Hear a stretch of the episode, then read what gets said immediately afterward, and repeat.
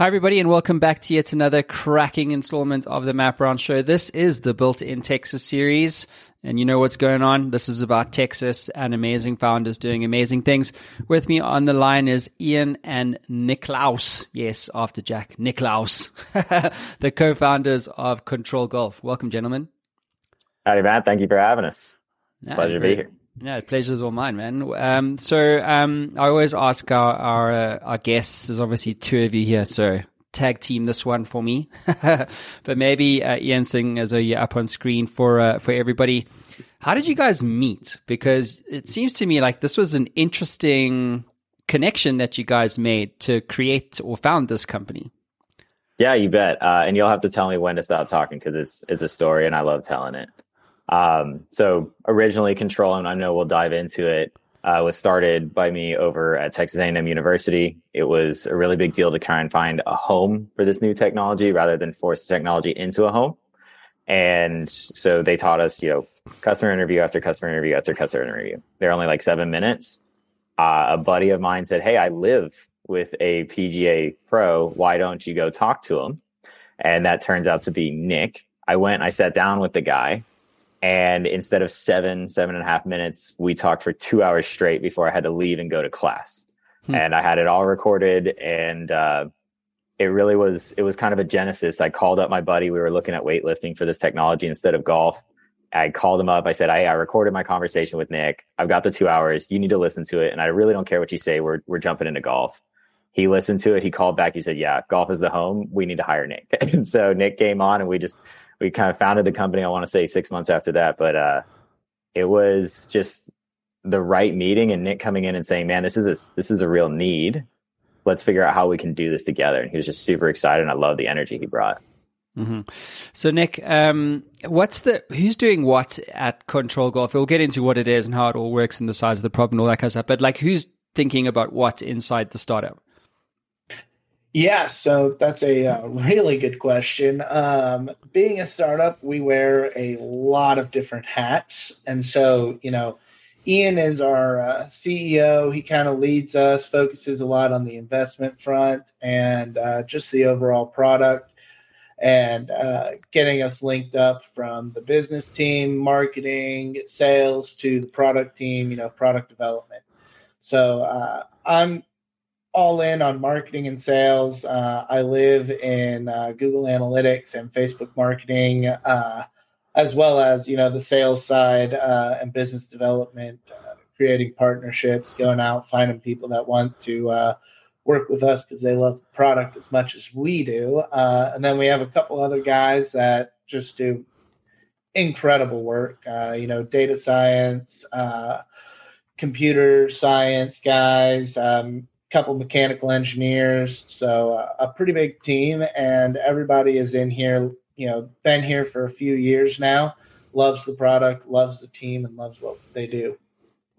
Cool guys. So thank you for the intro. So um, Ian, let's, uh, let's get back to you here. So what's the problem here? Cause when I was chatting to Nick about this, he was saying, uh, you know, everybody has a unique swing. The issue is that nobody knows what it is, which may, which may explain why I have the world's best slice. Uh, but, I, you know, so like, what's the issue here? Like what, what's the problem that you guys are resolving? Yeah. I, I mean, I'll say you nailed it right on the head. It's everything out there right now, you know, barring just visiting a coach is not customized to the user. So we're asking that you, me, Nick, we all swing the same way. And if you look at even just the, if you look at the tour players, they don't swing the same. And in fact, they're known for having crazy different swings that no one can even emulate. And then you go down to the amateurs. There's not a single person out there that has the same swing. Yet everyone wants to swing like Tiger. And I'm not saying that doesn't sound cool, uh, but I can say that it's not going to result in a better game for you, right? We're all going to have different experiences with that. And that's what we're trying to solve here. Okay. So, um, so how does it actually work? Like, uh, well, mate, wait, hold on, hold on. Let me go back a step. How big is this problem? Like uh, maybe let's talk about what's going on in the golf sector at the moment or industry. Is it growing? Is it declining? We're coming out of a pandemic. We were all locked in homes. I would, I would guess that it's growing. Yeah. So actually the, uh, golf was super interesting. Uh, largest boom we've probably ever seen. And it's between this and Tiger Woods being popularized um, as to uh, golf's biggest growth. So uh, golf grew astronomically with the pandemic because it was one of the activities that you could actually go outside and do from the lock-in. So people were still going out and playing golf and getting out in the nature. And so a lot of people found a love from that. On the other side, you've also have the emergence of Topgolf, which has gotten thousands upon thousands, hundreds of thousands of people trying golf for the first time in a lot less time-consuming and very fun manner, even for brand new people who have never held a club before. So we're at a point where, you know, golf and technology is booming and more and more new people are coming into the game every single day, but nobody knows how to get better. Golf is the hardest sport out there. You know, you can, you can bring me arguments to other sports and I'm going to argue with you all day because it's golf, right? Golf's the hardest sport there is.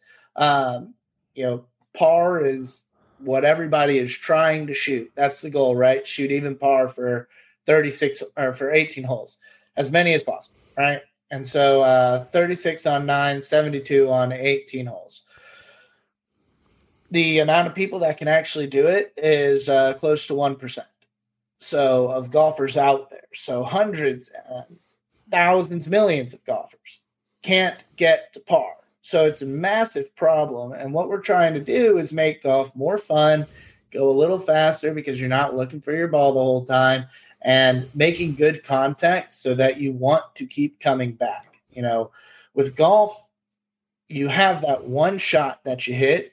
You're frustrated all day. Sometimes you're not playing good. Then you'll hit that one shot. It's like, okay, I'll be back tomorrow. Let's go. So completely changes just hitting that one good shot. And so we're trying to take that so that you do that, you know, once every couple rounds to once every round to ten, fifteen times every single round so that you're enjoying golf more and you're getting better faster because nobody really has the time to go out and spend five hours a week practicing to get good. Instead, we're saying, okay, well, hey, just take swings in your garage for a couple hours uh, each week, and you're going to drop scores like it's nobody's business. Well, um, I'm in. Like, it's legit. Like, pro- my father-in-law actually plays uh, a lot of golf, and I always ask him, you know, like, so how, because he plays like every Thursday, and I always say to him, you know, like, so how did it go? And it's usually like the Saturday. And depending on like how he played, he doesn't want to talk about it at all. Or he's feeling like, yeah, yeah, like I can really like improve my game. Because obviously, you know, if you are able to actually improve it, like the whole experience of it, like your your passion for it, your interest in it, uh, obviously all those things go in, in the kind of positive uplift, don't they? And then obviously that drives consumption of products and, and, you know, fees, green fees, and all the various things that drive the business of golf.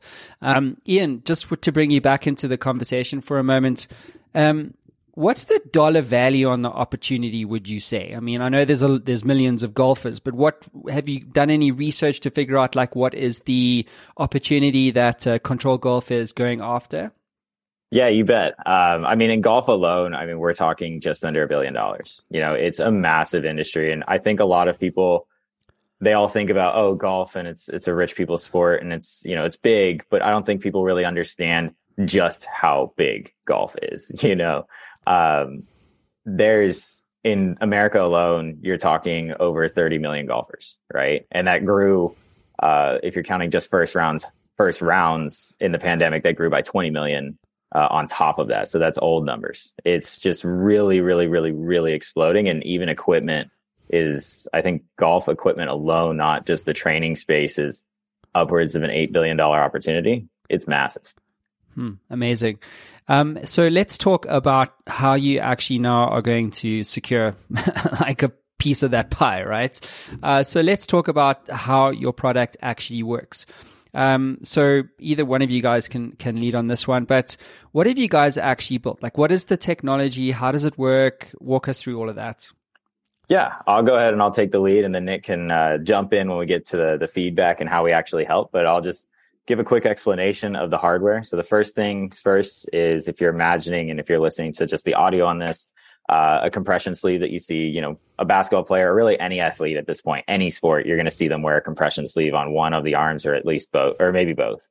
Uh, we've taken that exact concept, tried to make it as simple as possible. You just slide on the sleeve, and then we've got two motion sensors that we've developed. They're very lightweight. They're just small little plastic housings. They're waterproof. Um, and That's they right. magnetize to the sleeve. So all you do is you pop them straight onto your sleeve. Uh, they go on both the back of your hand and they go on your tricep. And then with that, we're able to watch what's happening in your lead arm as you're taking a swing. So the steps here are slide on the sleeve, pop in the sensors, connect them to your phone, and you're off to the races running. Uh, and that kind of covers the hardware. We tried to make it as simple as possible, as easy as possible, so that you can use it quite literally anywhere. We don't even require that you hit a ball. Um, you could be in your garage, you could be on a simulator, you could be out on the range, you could be on the course if you want to, uh, all working to improve your game with the data that we're gathering. And Nick, I'll let you jump into to how that really matters, since you're the P G A guy here.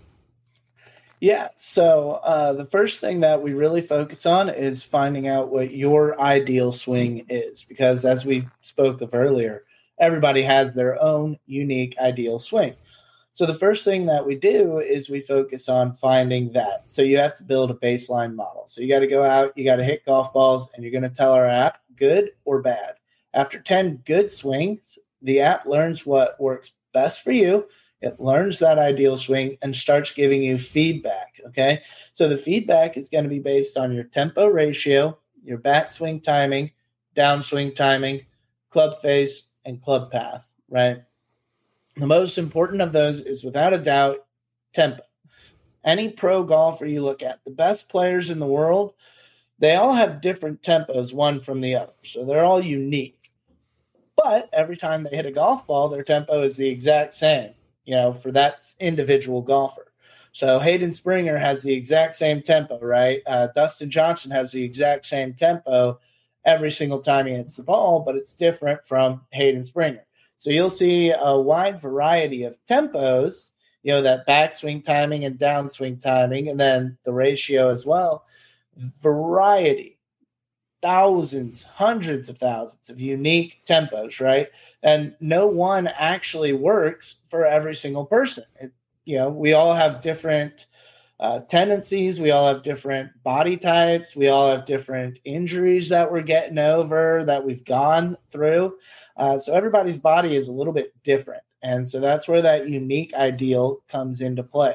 So tempo, if you can get your tempo to be the exact same every single time, you're going to hit the ball like a P G A pro. Uh, there, there's just, you know, nothing else to it. The other stuff, you know, having club face and club path, that's going to help you a lot to know where the ball is going to end up. And if you know where it's going to end up every single time, you're going to play a lot better golf, right? If you can say, yeah, I know it's going to land, you know, ten feet right of where I'm aiming, and, uh, you know, exactly how far every single time, that's all golf is, right? Just play your myth, play to it, and you're going to be a much better golfer. So we've seen guys just take this into their garage, take swings, get their tempo down, and drop, you know, from, okay, I can't break one hundred thirty to I broke one hundred the other day, and I did it again, you know, today. So I'm now breaking one hundred. I'm a much better golfer, and golf is much more enjoyable. Mm-hmm. So – Um, what's the technology based on? Is there's obviously sensors on the wrist, uh, there's sensors behind the tricep, and then it's on a sleeve.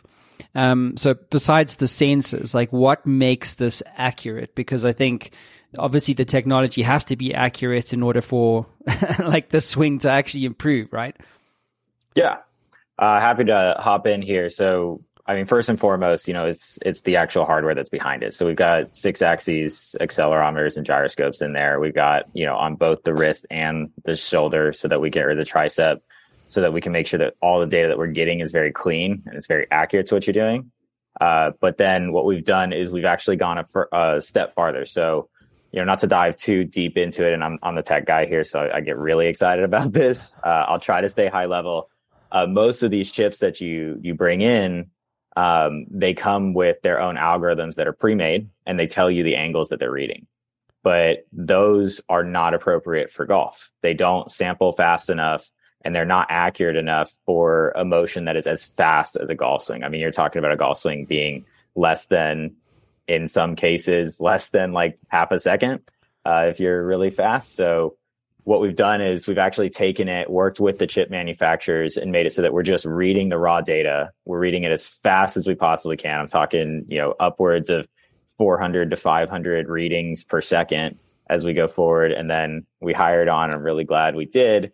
Uh, we hired on a, a PhD candidate to come in and make sure that uh, we were actually building everything right off of those algorithms, because they're very complex. You know, these are the same chips that are in your cars, that are in your Teslas, that are in uh, your Apple smartwatch, any of those things. It's a very complex algorithms that you're doing to try and merge this data together. So we got that guy. And then also uh, we worked with one of the, or the top motion algorithm developers, uh, Politecnico di Torino, which is over in Italy.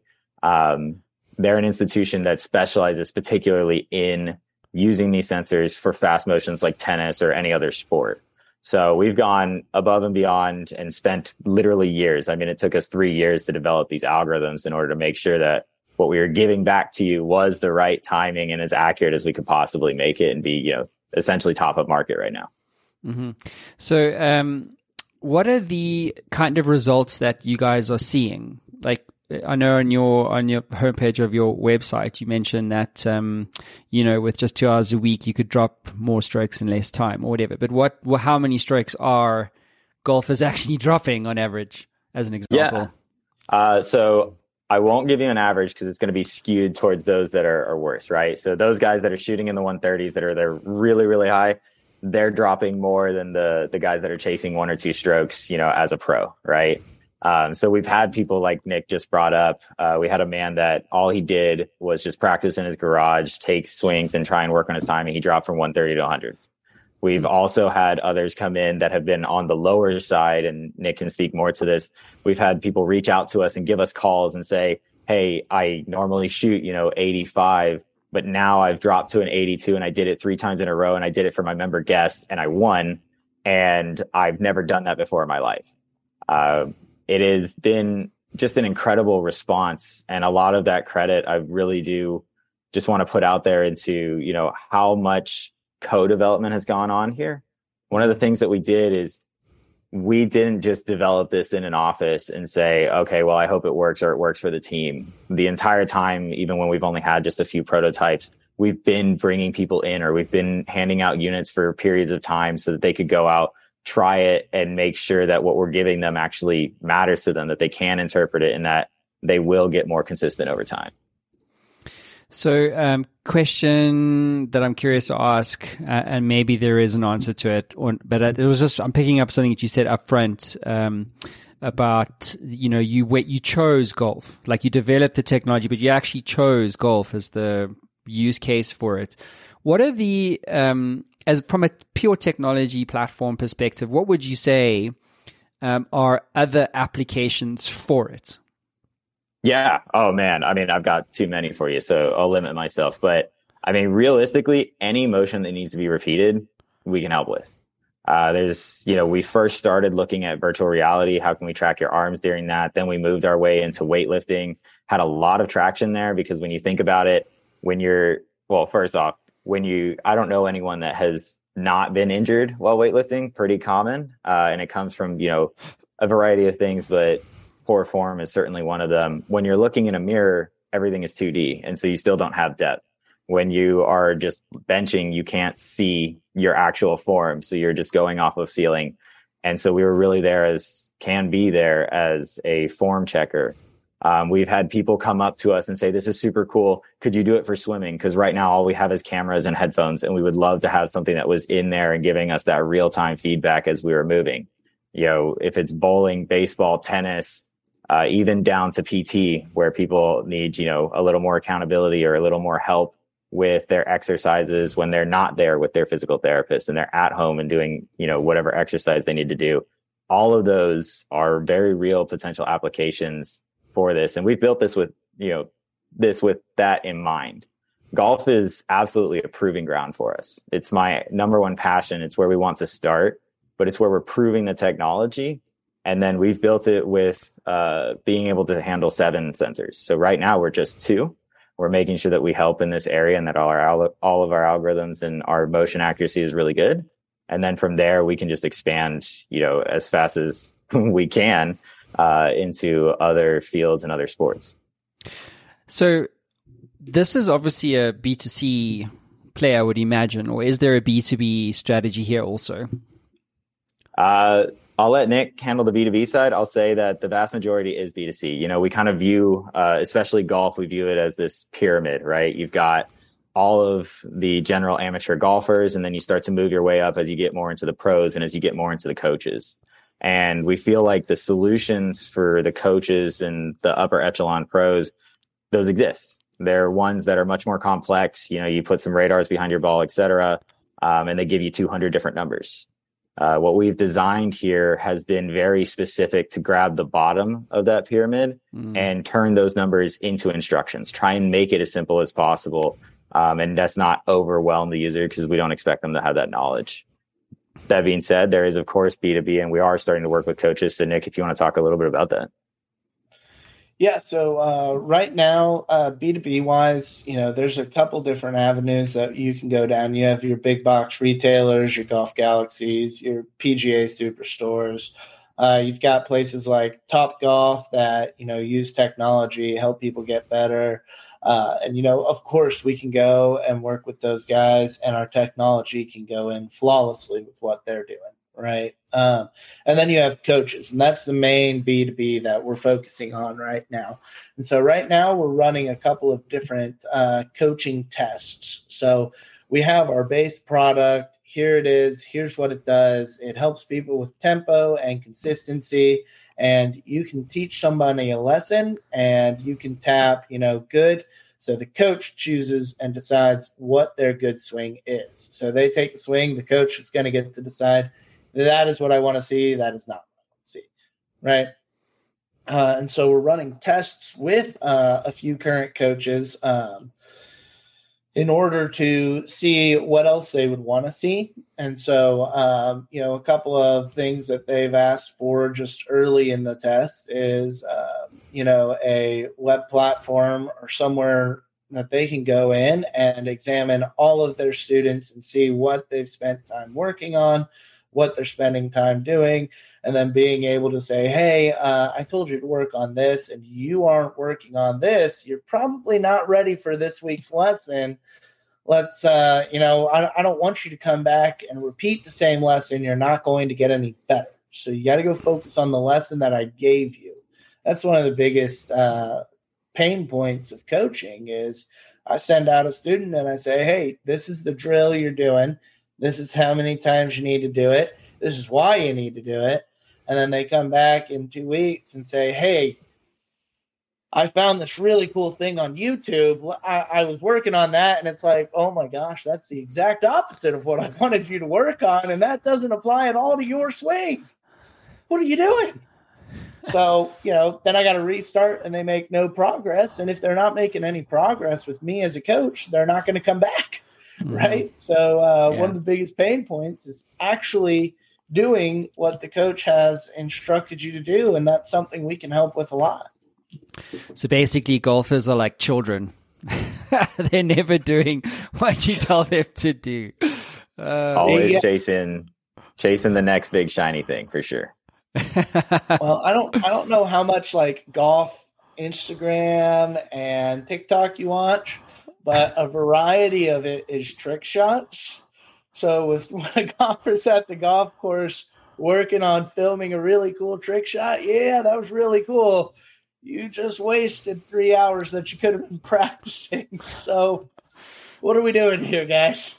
Yeah, exactly. That's very good. So look, so this thing, I've got your website up for everyone. So it costs three hundred fifty dollars. So, I mean, that's not even breaking the bank if you consider what you would spend, you know what I mean, on green fees a year or golf clubs or even shoes. You know what I mean? So if you're gonna, so it's priced really well. I mean, I, I'm curious. I'm assuming this whole thing is built and made in, in America. Stay with us. We'll be right back. Hey there, I know being an entrepreneur can be a very lonely experience. You sometimes get stuck, don't you? Well, if you're like me, being stuck sucks. But what if you could access the minds of over eight hundred fifty C E Os who have built companies generating billions of dollars in revenue and access all of that knowledge in a fraction of a second? Well, the good news is you can literally do that today. What my team have built is Matt Brown A I. It is trained on all the interviews, over eight hundred fifty of them that I've done to date, all my books, all the knowledge capital that has been generated over the last ten years right here on the Matt Brown Show. And you can get access to all of that right now for free. So how do you get access to this? Well, head on over to matt brown show dot com, and at the top you'll see community. Hit that link, sign up, it's absolutely free, and you'll be given instant access to Matt Brown A I and a community of over one hundred thousand subscribers.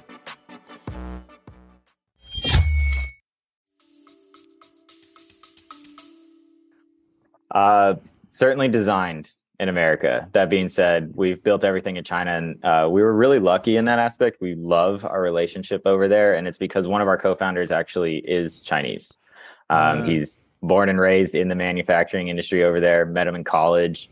Uh, and then during the pandemic, just by chance, he ended up going back over there to work. And he was like, hey, I know some really good people that are going to produce something really, really good for you. So we've been working with them to get this out there. And any issues with supply chain? I know COVID is a thing I have to oh, ask because... I've got stories for you. So uh, in November of twenty twenty, we're talking, I'll, I'll call it mid-pandemic at this point. I don't know if that's, you know, the most accurate statement. Uh, November twenty twenty is when we first decided to go for sale. So we felt that we had developed and we were in a good position. We launched an Indiegogo crowdfunding campaign. We sold just over six hundred thirty of these in thirty days. And we were psyched. I mean, that was, you know, more than double our projections. We're like, wow, people really identifying with the message and the mission here. Um, one week after the campaign closes, I get a call, and it's from our manufacturers. They're like, hey, supply chain's starting to tighten up. Watch out. Okay, sure. Three days later, they give me a call and they're like, there is no supply chain. You're not getting anything. Best of luck. We'll let you know when something can happen. Uh, and so, you know, talking about global supply chain shortages, we dealt with that for over a year and a half. Um, we just delivered or just got our first inventory to give to those backers this last April, May. Uh, it took us quite a while. You know, we didn't sit on our laurels. We kind of went into a low power mode and made sure that we were just with the prototypes we had, just constantly improving. We actually ended up delivering more features than we had originally promised because we had the, op- they had been afforded the time. Uh, but we have certainly had our fair share of supply chain problems since we've gone forward. Is that, I mean, is it, does it make sense to manual? I mean, like why I get the founder, you know, connection and so forth, but if it's sensors and you've kind of built the, the technology stack, if you like, do you feel that to circumvent that operational risk, you know, like who knows, like shit happens, that it, it, it, that it does it make sense at some point to manufacture locally? Um, so at the risk of, of not being P C, I'm going to say no. For us and with this technology that we've built, uh, there's really two main reasons. One is our manufacturer, we have less than a zero point zero one percent failure rate. It's just been incredibly reliable, and I can't believe it. The other piece is we had our prototypes before we went into, you know, mass commercial manufacturing. We had our prototypes built here in the U S, and they were, I want to say, three different manufacturers that we tried, and every single one of them, uh, it was, I'll say it wasn't a pleasant experience. Uh, I don't want to go too into detail, but I'll say, you know, we didn't get what we wanted. The reliability was incredibly low. It just, it has not even come close to what we've been able to produce with our relationships over there. Mm-hmm. Fair enough. I mean, if that's the way it is, that's the way it is. I'm curious to um, talk about scaling up. Like, how do you scale something like this? You have a manufacturing partner in China. Obviously, there's there's cash. I'm gonna you know produce this amount of S K Us or product units, and then I'm gonna distribute it like this. You know what I mean? And then is it kind of like you? It's a lift, produce, you know, ship, deploy, lift. Is that what it, is that what it looks like? And so from it, because I'm asking from an investor perspective, a lot of investors listen to the show Um, how do you, I mean, like, you know, like, how are you planning on scaling this? Is this kind of like, you know, because consumer, direct to consumer, personally, my experience takes a lot of money because you're going direct to consumer. Yeah. So you have to, you know, you have to really um, reach them. You have to reach golfers. There's thirty million just in the U S. It costs money.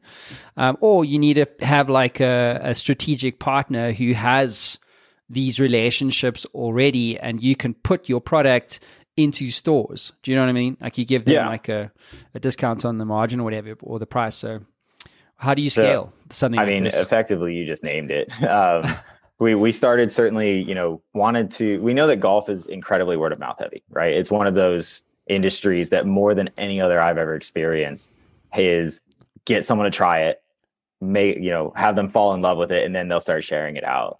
Um, you're absolutely right. It's incredibly expensive to get in front of people, especially as a new brand, especially as, you know, direct to consumer. And so as it stands now, of course, it is exactly the lift process that you just described.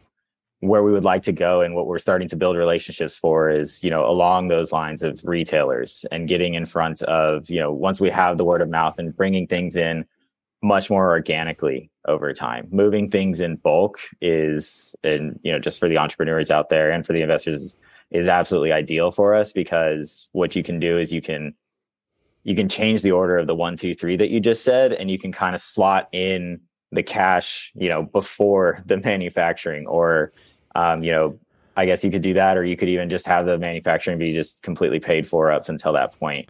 Uh, as a hardware company, that's one of the things that you're always going to face. And, uh, but also, you know, on the flip side, the advantage of being the hardware company is that we've, we're the ones that have set up that supply chain.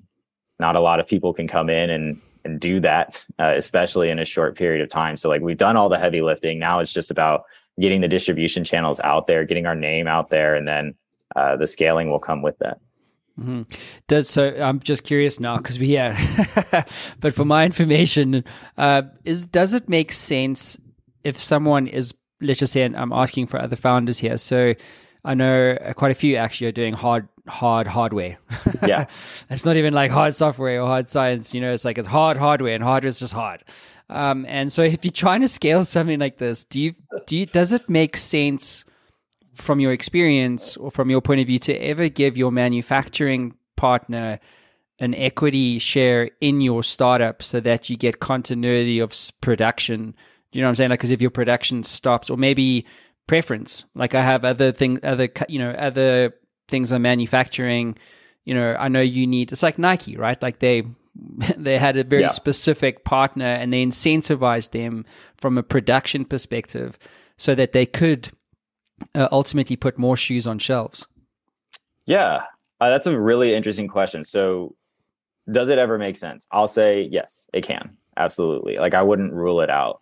Uh, the one thing that you got to think about with equity, you know, is A, a vesting schedule. So like, be careful there, but B, like, you want to use it as strategically as possible to open more doors for you. And if it takes that to get preference with these guys, and you know that the manufacturer is great and it's going to work out for you, then I wouldn't ever, you know, take it off the table. We're in a unique position here where I get to say that we haven't done that, just because we have the personal connection and we have the man on the ground over there uh, to make sure that we are always top of queue with them, and that they like us, and that we have a really strong relationship. But, um, you know, when we're talking about manufacturing, we're talking about hardware and how hard, really hard hardware is, uh, you want to have, and you need to have an amazing relationship with your manufacturer, if not two or three. Uh, it's just the nature of the beast where someone can come in and throw a lot of money, and now they're priority. And I get it. Like, you're running a business. Okay, fine. Um, But if you if you got to hand out, you know, just a little bit of equity to make sure that you're going to be able to secure that spot at all times, and you're always in a great relationship with them, I couldn't say that that's a bad move. Mm-hmm. Are you in a raise now? We're not in a raise right now. We're thinking probably within the next three or four months or so. Uh, one of the things that we really want to do is just kind of hunker down and capitalize on this holiday season. It's going to be the first holiday season that we've ever gone through. So that's all focus, all eyes are there. And then, of course, as we go through the holiday season, it's only going to make us, you know, give us an even stronger story as we go into the new year and we start considering a raise. Mm-hmm. Yeah, it's uh, it seems to me like, well, all startups are in a raise. they You're, just they're in denial this quarter. Yeah, that's I think that's very fair. I'm always talking to investors. I can say that much. Always talking to investors, always happy to learn what's going on in the industry, share our story, you know, and, and start building those relationships. I just am not always taking their money. No, exactly. Well, oftentimes I find you, you know, you define yourself by saying no, or you define mm. yourself by saying no to the things that, you know, you could say yes to, rather than defining yourself by saying yes. You know what I mean? Um, Absolutely. And it's it's a frustrating thing, right? Because you're a startup, and so you you want to say yes to everything, because it's like, oh, it's a partnership. I got to, then you know what I mean, like a manufacturing thing. Then I got to yes to an investor because you know ah, I got to get there, I got to get scale, I got to get to like product market fits and what have you. Um, and most startups are starving on indigestion. You know what yeah. I mean? Like they can't actually handle all of that. Absolutely, I think that's. You know, that's always going to be the case. And and I'm really glad you brought that up, because one of the things that we've learned, and I like to say, you know, we got our, our M B As through the School of Hard Knocks over here, uh, is the the appreciation of focus, right? We're kind of always opening doors and always having conversations. And, and it's not to waste anybody's time. It's so that we're always informed, and we can, you know, when we move and shift our focus into that space, we're able to hit the ground running. But as we go day to day, we're always honed in on exactly what we need to be doing. And we kind of, you know, push out the rest of that noise, because there's so much happening. I mean, if you think about even just running a website uh, or, you know, you, you running this show, there's nineteen hundred different things that you could be doing to get more people on it, or more people listening, or anything like that. You've got to think about, okay, what's, what's the focus for, you know, this week, this month, this next quarter. Uh, what are we going to do, and what are we not going to do, which is the hardest thing to say when you say, no, we're taking that one off the board. We're not working on that right now. We'll get to it. Yeah, it's uh, and it's an art, right? It really is an art. Um, so I'd love to have a bit of fun with both of you. So so I'm going to give you the keys uh, to the Matt Brown Show time machine, and, and ask you to go back to day one when you were like, hey, let's do this for golf. And if you could go back to yourself Uh, and give uh, you know yourself one piece of advice about building Control uh, Golf, what would that piece of advice be? Uh, I'll go first. Uh, that piece would be patience.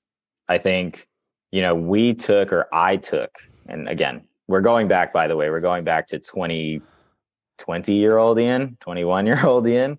Um, man, the first thing I thought was, wow, we're bringing tech to golf. And with that attitude, I think we've brought in a lot of good things from the tech industry. Uh, but like realistically, we're very hardware focused right now, right? And we were going to be for the next, call it four or five years. Um, and so the number one thing I'd say is, hey, guess what? Hardware is slow. It takes a lot of time to develop this. It takes a lot of time to put together a supply chain. It takes a lot of time to even get yourself into a position and into market where you can start iterating fast on the software. And I think the expectation that I came into it as just the young kid was, all right, give us two years. We're going to be out there and we're going to be dominating this market. It's like, no, no, no. You're going to still be developing the prototypes in two years. We'll see about four years from now. Yeah, true. And uh, Nick? Uh, that's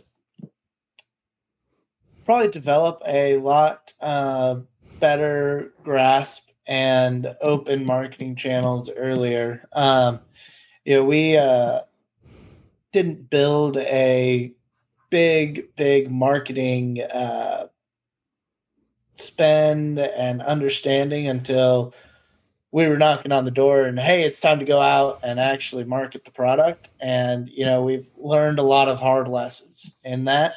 Um, I have learned a lot of hard lessons in that. And so I guess, um, you know, patience is a good one there, and just having an, a better understanding of e-commerce and uh, the difficulty that it uh, brings to the company and advertising. Yeah, it's, um, It's it is a it is a process. That's why they say, you know, it takes fifteen years to become an overnight success. Um, and I think, by the way, I think this is actually why a lot of startups fail, is because they, you know, first, especially first-time founders or youngins, as I like to call them, you know, when they're in their twenties, if you tell a founder that he can walk on water, he'll probably believe you. Uh, I know I was that guy. I'm um, one hundred percent with you. You know what one hundred percent. I mean? one hundred percent. And oh, then yeah. they're and then they're like, oh shit, this is actually a lot harder than I ever anticipated. And then they're like, fuck it, I'm out. You know, and they run out yeah. of money and passion, and everything dies. Um, and that's a sad thing. Um, but I'd love to maybe stick with you, Nick, for a moment, just on the marketing side. You know, if I think about Nike and these big tight lists and these brands, it's like this, this, the role of influencers, right? In, in your go-to-market strategy is, has to be something that you're considering, I would imagine. Like if, you know, if, I mean, your champagne problem would be Tiger Woods wearing your sleeve and having a video of him swinging a club. Like that would be something that would seriously drive sales, wouldn't it? Potentially. Uh, I think, uh, I think the name Tiger Woods absolutely would drive sales. Uh, what we've kind of seen in some of our competitors that are going out and getting big name P G A guys is that it's not really influencing their sales. So, you know, um, not to name names or shovel, you know, crap onto people, but one of our, you know, competitors has Bryson DeChambeau on board. And you think, wow, he's one of the biggest names in golf right now. What if we could have had him on board? And they haven't really seen an increase in their sales um, due to having Bryson. And a couple of the, you know, companies that we're working with now, uh, we've started building. Ian has built a fantastic relationship now within golf where they're more, uh, it's a golf influencer agency. They're superb. They connect you with a lot of great people. So, uh, we got connected with uh, Andrew Jensen and Clubface U K recently. Uh, and those guys are awesome. And their YouTube videos are specifically about doing this in golf, right? Helping people play golf. And so, you know, we're thinking we're going to see sales through them a lot more instead of actually going out and getting like a Bryson DeChambeau on our product. You know, conventional wisdom would say, yes, go get your DeChambeau, go get your, you know, Rory McIlroy, whoever, and get them on your brand. And if it was Tiger Woods, I think it might be different. And if I had a chance to work with Tiger Woods, hands down, I'm all in, right? Uh, but, um, you know, this kind of new e-commerce and influencer industry that we're seeing is those guys on tour don't move the needle as much as actual influencers themselves that speak to their audience every day. And so I think, you know, that's where uh, our tar- target is going mainly to those influencers, finding those influencers and actually getting them to give us the time of day. You know, we've reached out to hundreds, thousands of influencers like, hey, you interested? And never heard back. So, you know, you kind of got to start, what we've learned is you got to start with kind of the lower tier influencers, get a little bit of your name out there, build a name, then, you know, a next tier, then the next tier, then you get to the high tier guys. Yeah, that's actually quite an interesting insight, isn't it? Because um, if you, do you think it's Tiger Woods? Because that's where I went, you know what I mean? Like, get, go and get me a pro golfer, because, you know, if he's doing it, then naturally that's what would drive consumption or behavior that you're looking for, or sales as an example, um, versus say what you're saying, Nick, which is, well, your competitor tried that, didn't, you know, didn't really, con- you know, for whatever reason, like their sales didn't work. And then what you're saying is, is actually this idea of like, the way I actually use the way to re- say what this whole thing is, like you have the hero, which is your Tiger Woods, you know, Bryson DeChambeau, all these dudes, Rory McIlroy, and then you got the hub, right? Now the hub is more like your your influencers, the people with the tension of golfers. Obviously, everybody does, but they have like a direct weekly interaction with their, or daily interaction with their influencers. And then the hygiene is really the golfers themselves, isn't it? And what you're playing is like in this middle of the pyramid, another, or like the jam in the middle of the donut. That's where you feel like your your go-to-market leverage would be. Yeah, uh, I, I'd say that's a fairly good analogy. Um, you know, I, and I think it's because uh, your influencers, you know, they're in the middle. They're um, they're talking to their audience. They have interaction with their audience. So when they say, hey, I use this, go use this, they listen, right? Their audience listens because their audience sees them as their friend, right? Whereas your, you know, Tiger Woods, and I, again, I think Tiger Woods would be different because nobody has created a golf boom like Tiger Woods has. Just hands down, nobody's done it like Tiger Woods, except for Jack Nicklaus. But, uh, but uh, you know, your Bryson DeChambeaus, your Rory McIlroys, they can create a little bit of excitement, but every time they say, yeah, I use this product, everybody and their mother knows they're being paid to say that. Do they actually use the product? I don't know, right? Uh, so the influencers just have a lot more word of mouth, your friend uses this uh, kind of impact than, oh, hey, yeah, this pro says he uses it. Mm, I agree. It's like a referral network as opposed to top down. So, um, so Ian, just to um, a couple more questions, guys, and then we'll we'll wrap up. But um, Ian, what's the ultimate contribution you hope to make to the world through the application of this technology? Obviously, you guys are in golf at the moment, but you know, what's uh, what's the vision for this whole thing? I mean, it, it all comes down to personalization. You know, why does everyone see a coach? Why are coaches so good for everyone? And it's because they adapt, but there's only so many, and there's only so much experience out there, and you know, putting people, and I think you're just seeing this, I'm not going to say it's a renaissance yet, it's on its way. Uh, but you're seeing this movement where people are tired of like what I'll call cookie cutter solutions. And that's across the board. That's not just in golf. That's anywhere that you go. Um, whether it's sports or even just, you know, other applications out there, you don't want to be put into a mold that someone says is the best versus like actually adapt to the person. So, you know, what we're trying to accomplish, where we want to go with this thing is any industry that'll take us that is looking for that personal piece. It's all that matters is that we're giving different feedback to everyone so that it matters to them and they improve much faster than trying to completely change their motion and blow things up just because, oh, it doesn't know that I have a shoulder injury. injury. It doesn't know that I'm not as flexible as, you know, other people are. It's just basing everything off of math that says, call it your tempo ratio is a three to one. Uh, maybe mathematically that makes sense, but that's not what works for everyone out there. And you're not going to see that on, you know, hardly anyone. Uh, so really where you want to take it is just, I'd like to see it in every sport possible, of course. And I'd like to see that we, we really start a movement here, whether it's us or we're the genesis of it, uh, where everybody understands, yeah, this is all being built for me. Everything that it's telling me is for me. And that's going to produce the best results for my body.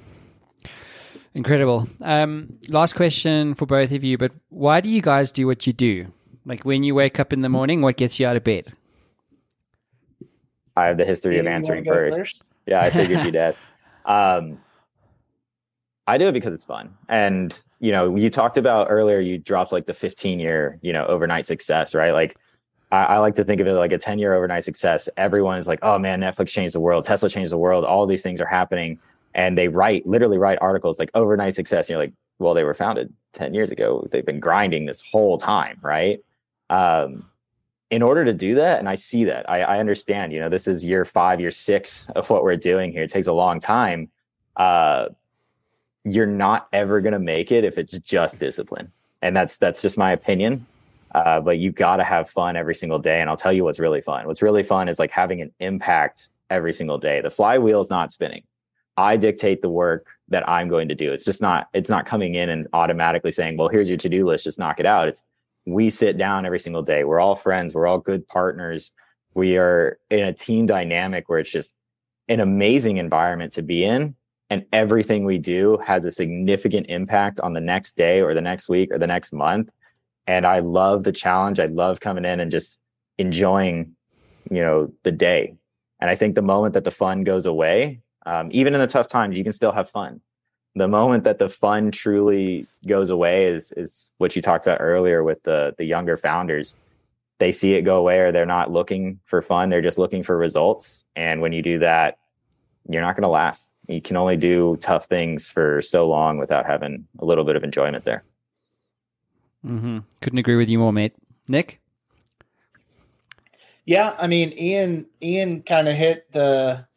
you know, spending every day working with friends, you know. Um, unfortunately, one of our uh, marketing guys, Jake, uh, moved on to Fanatics recently. You know, great company, great opportunity.